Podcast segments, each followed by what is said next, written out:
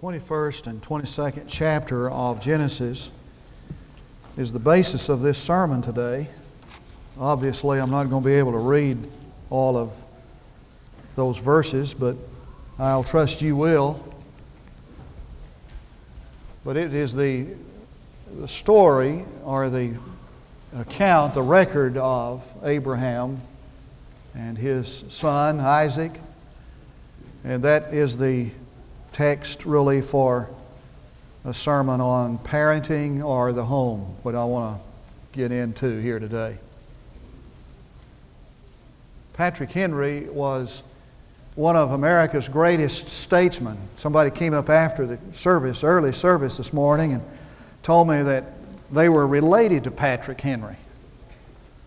And uh, agreed with me from having read about his life, what I'm about to say. Patrick Henry pushed Virginia to military preparedness for the Revolutionary War with that ringing statement that we remember from childhood I know not what course others may take, but as for me, give me liberty or give me death. Of all the statements that Patrick Henry made, however, the one statement that had more eternal significance about it was a statement he made in explanation of how he wanted his estate to be uh, dispersed.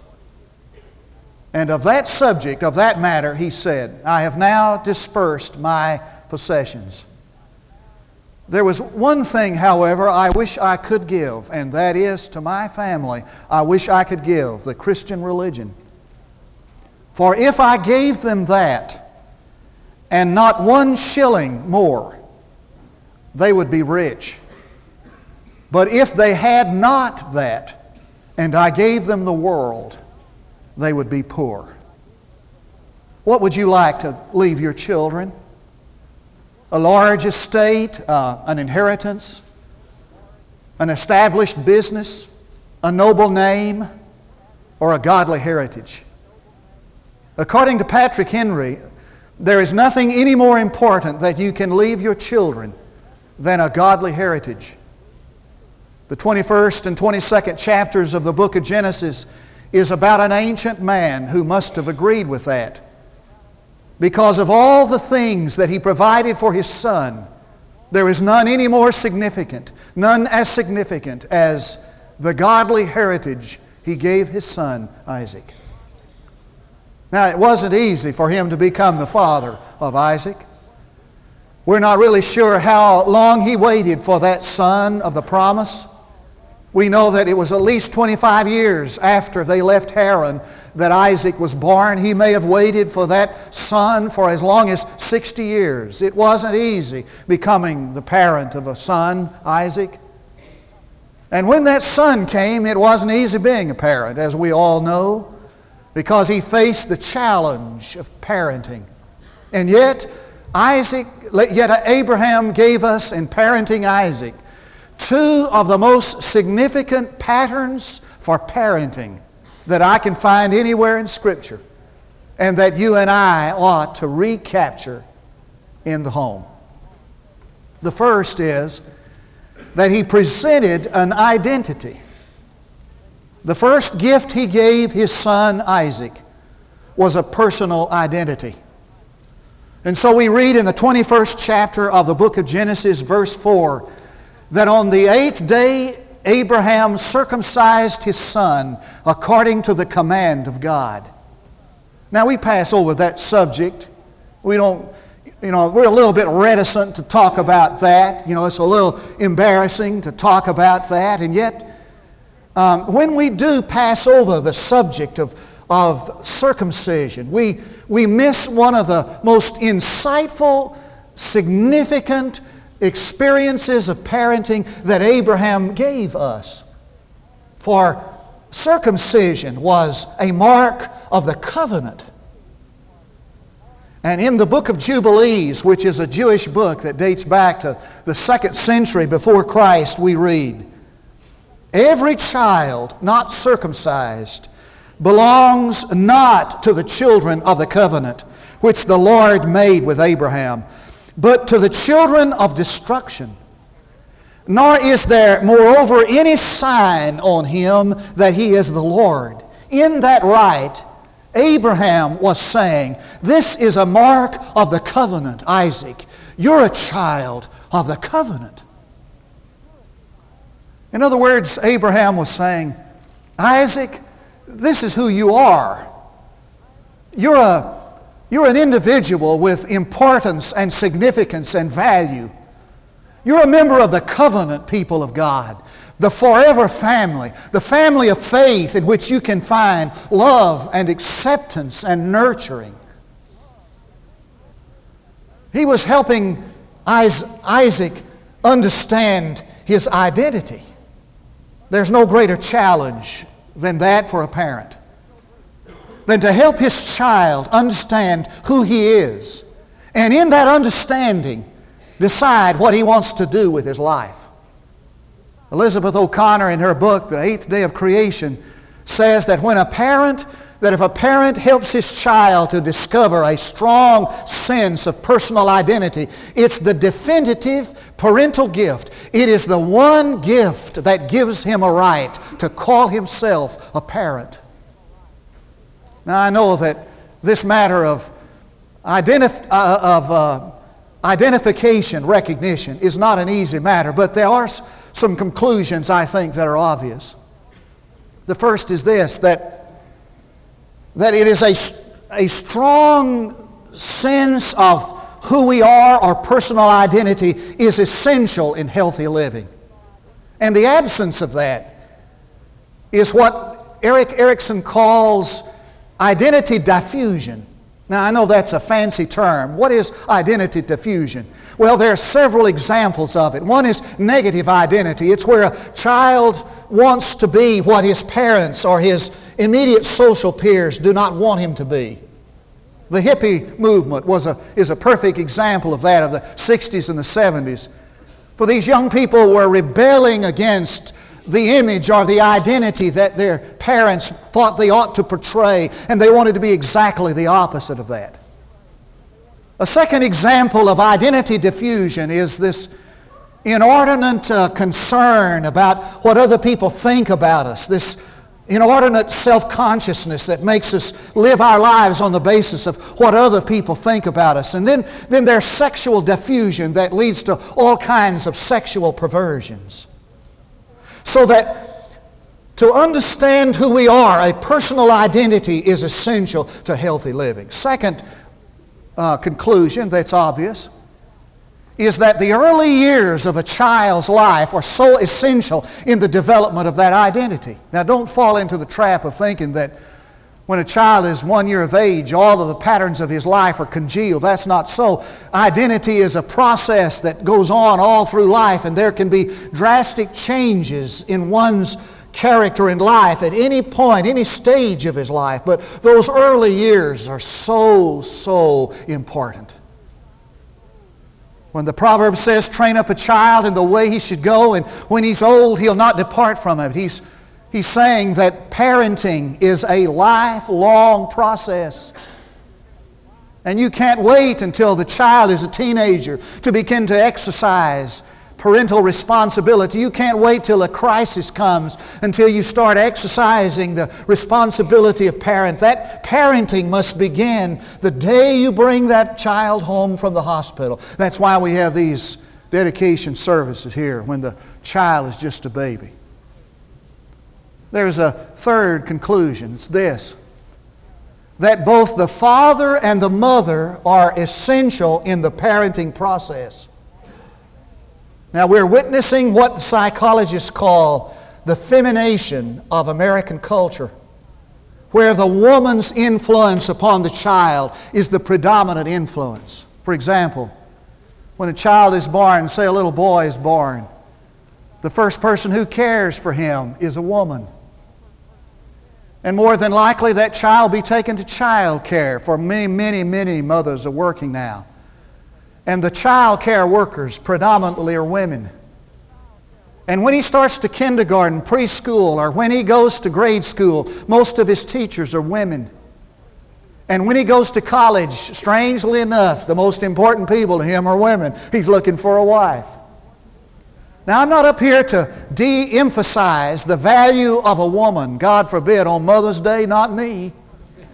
As a matter of fact, we can all say with Abraham Lincoln, My mother, I owe everything I am to my darling mother. What I am here to do is to re emphasize the role of the father. Studies indicate that Fathers bring to child care a dimension that mothers cannot bring because fathers respond to the children in a different way.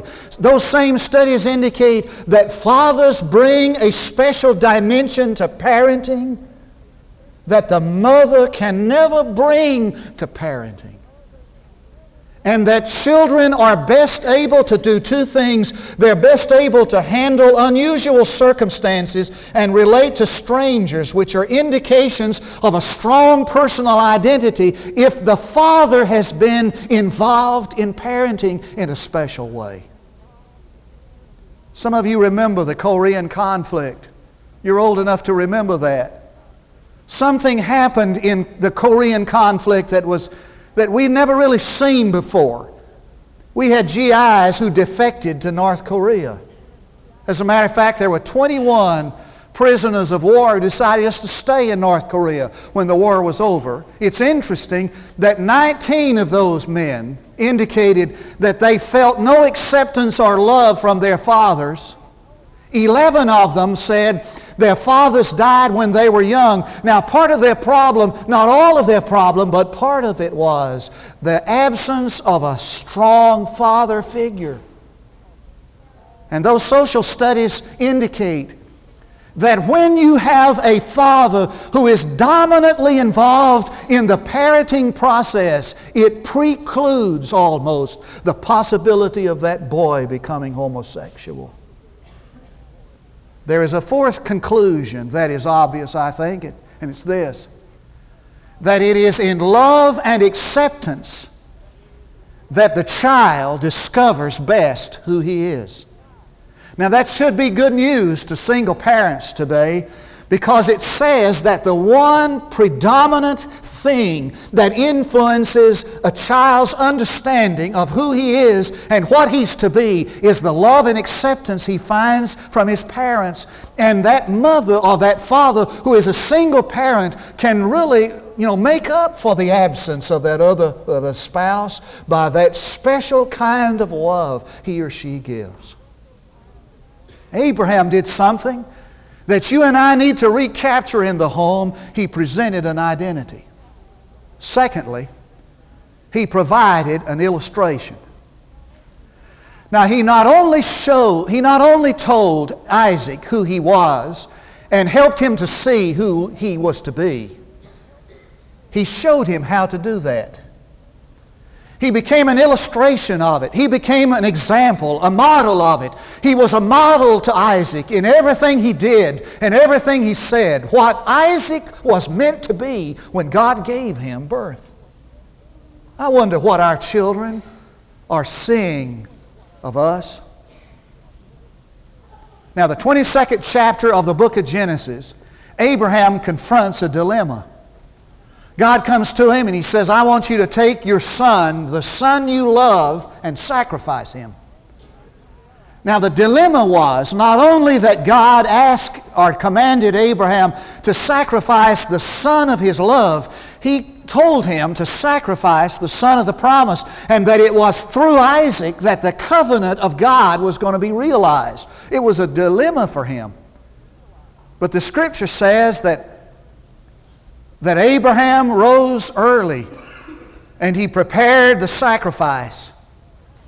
Now, Isaac was old enough to know what was going on. In fact, he was old enough to carry the wood that was to be used on the sacrifice up the mountain. He was a fully grown young man. And he's getting this sacrifice, he's getting the wood for this sacrifice, and his father and, and Isaac early in the morning start up the mountain. Someone said that while they were going up the mountain, on one side, the ram was going up the mountain on the other side. When they got to the place of the sacrifice, Isaac turns to his father and says, Where's the sacrifice? And Abraham says, The Lord will provide. And he drew the knife and was about to plunge it into the heart of his son. And I can just imagine what was happening in his mind as he was watching his father do this. And you know the rest of the story. God stayed his hand. But in that illustration or that example, Isaac learned three profound things that he never forgot. One was this that no thing in this life is to come before God. No love is to take his place. Secondly, that sometimes the greatest treasures that we possess must be given to God in obedience to Him and never held back. And third, he learned in this example that God could be trusted to provide what God commanded. Now, every parent needs to be that kind of example, to give that kind of illustration in the home. There's an ancient proverb Israel had that said this that, that the father ate sour grapes and the children's teeth were set on edge. Now, I'm absolutely convinced that he was not saying that God curses the children because of the sin of the father. But what he is saying is true that a child, when he lives in a kind of an environment, in the environment in which he grows up and the examples and models that he sees profoundly influence his character. For a child learns first at home, not by instruction nor by indoctrination, he learns by illustration. What are your children seeing they live, they learn what they live. If a child lives with criticism, he learns to condemn. If he, learns, if he lives with hostility, he learns to fight.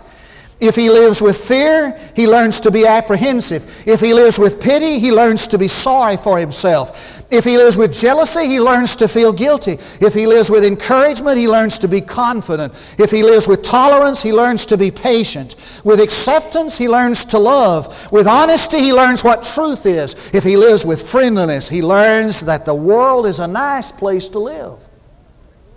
Jerry Clower said, every child ought to be able to stand flat footed and say, My papa is a godly man.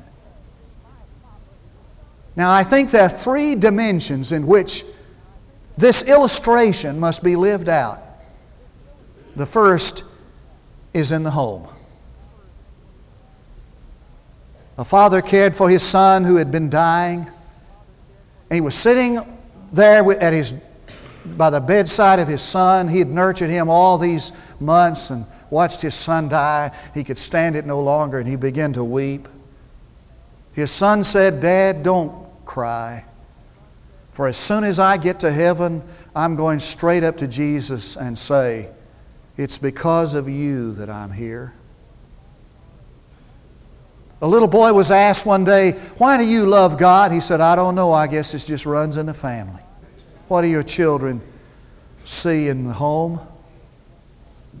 A woman sat by a hearthside place reading a book with a pleasant face till a boy came with a boyish frown and pushed the book and said, Put it down. Then the mother, slapping his curly head, said, Foolish child, you go to bed. For more of Christ's way I must know to train you up in the way you should go. And the boy went to bed to cry and to renounce religion by and by. Another woman bent over a book with a smile of joy and an intent look till a child came and jogged her knee and said of the book, Put it down, take me. And the mother sighed as she stroked his head of this book, I'll never get it read.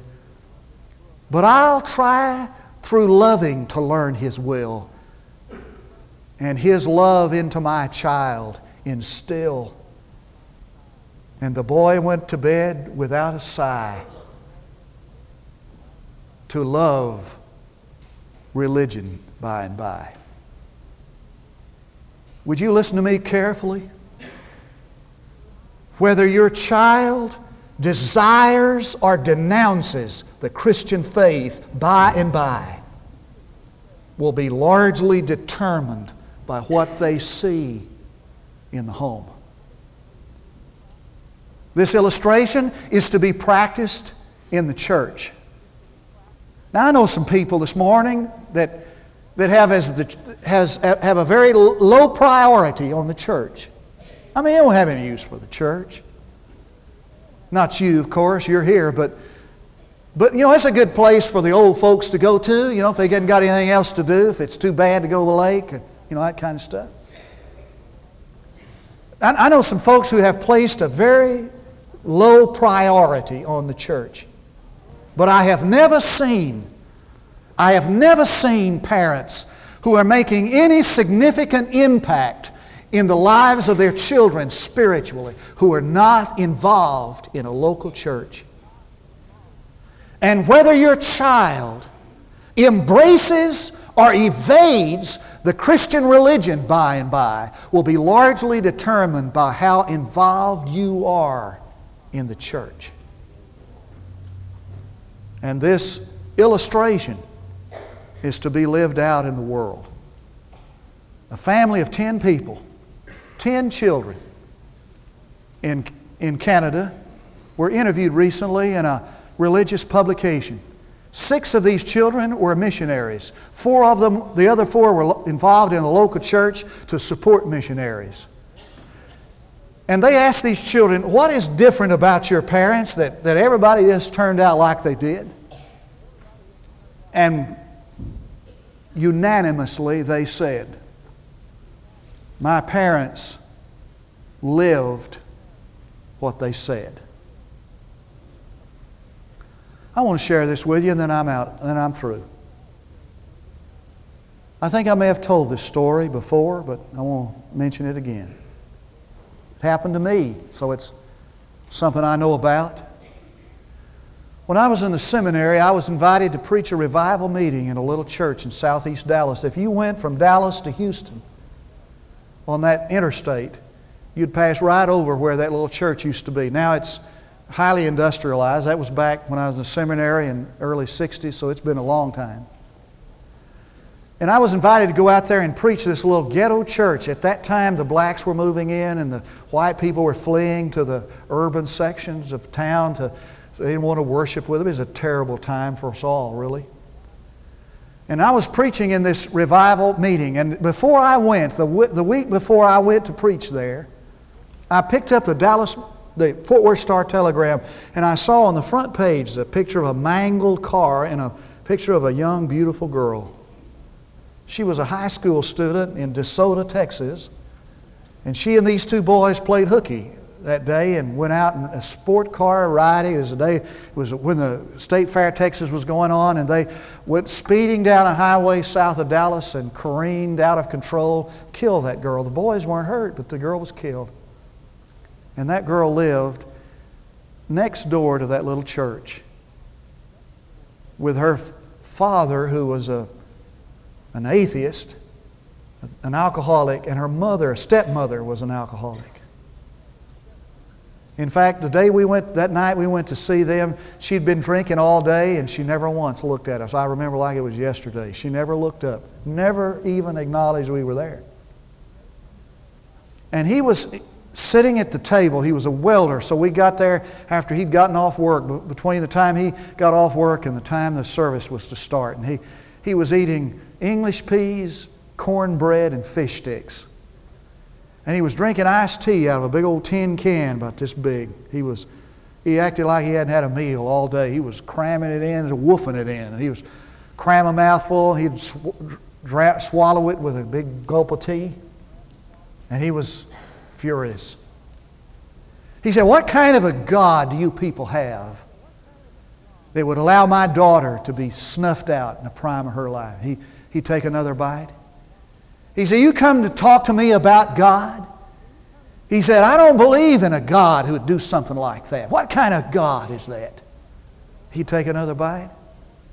He said, Well, my daughter's lying a corpse. Those boys didn't even scratch, didn't even hurt. He said, I'll tell you what I'm going to do. He said, I'm going to sue them for every penny they got. He said, I'm going to get every penny they got. It was obvious that we weren't going to have much response there. So we got up to leave. As I started out the door, he got me by the hand. I thought he was going to break it. He had this powerful grip. He had all this anger. And he had my hand like a, like a vice. He was clamping down. He looked me right in the eye and he said, You don't think, you know, chin started quivering. He said, You don't think God blames me, do you? And I looked him right in the eye and said, Yes, I do.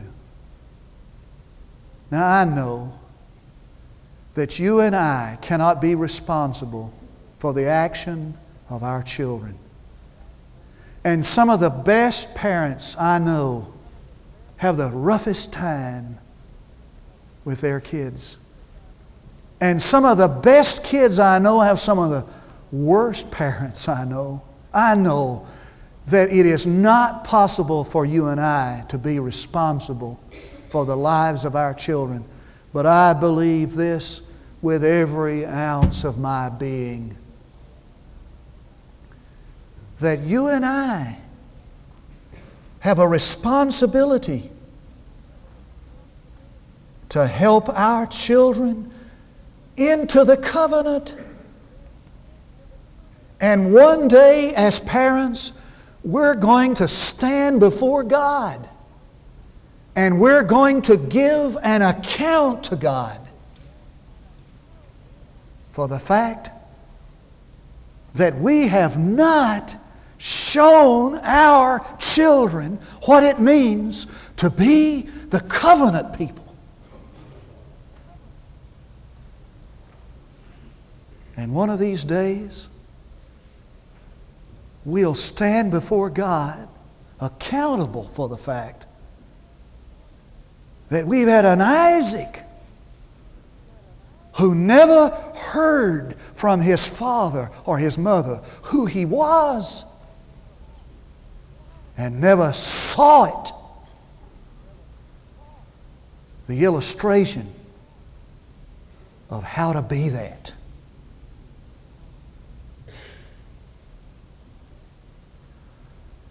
In the service, early service, I said, I'm going to ask you to do the hardest thing you've ever done husband, father, I'm going to ask you to reach over and take your wife by the hand. If you're not already doing this, if you're not already leading your home to be a Christian home, involving prayer together, maybe you started and you've, like so many of us, have faltered and you start over again. I'm going to ask, I said, I'm going to ask you to do the hardest thing you've ever done. And it wasn't near this many people in this service early. I'm going to ask you to come down and stand across this front here, front of this auditorium, as a committal that you'll begin to model and instruct your children or your grandchildren in the covenant of God. Must have been how many? Eight or ten? Came. I'm going to ask that same thing of you this morning. Just stand facing me. We'll have prayer of dedication. Maybe you're a single parent here. You just come because you're a single parent. You understand the invitation? I'm coming today to say, I'm going to begin or I'm going to begin again to be the parent I promised God I would be back then. I want to start a family altar. I want to at least start praying together at lunch. I want to bring my children up to understand what it means to be in the covenant. However, you would verbalize that or express that. Now, there may be some of you who need to come for other reasons. As you see these Christians coming to commit their home to the Lord, it might encourage you to join the church, to give your life to Christ, rededicate yourself to the Lord. after we've had prayer, you take her by the hand and you come stand here. Join me in prayer. Father, I pray now that your holy and wonderful purpose might be accomplished for this service and for this church, for these homes. And we realize, Father, that no nation, no community will ever exceed the level of the commitment, godliness in the home. That the hope of this nation rests upon people who call themselves mother and dad and the children who live with them. Grant now, Father, your will in this invitation, for I pray in Jesus' name. Now begin to come out of the balcony.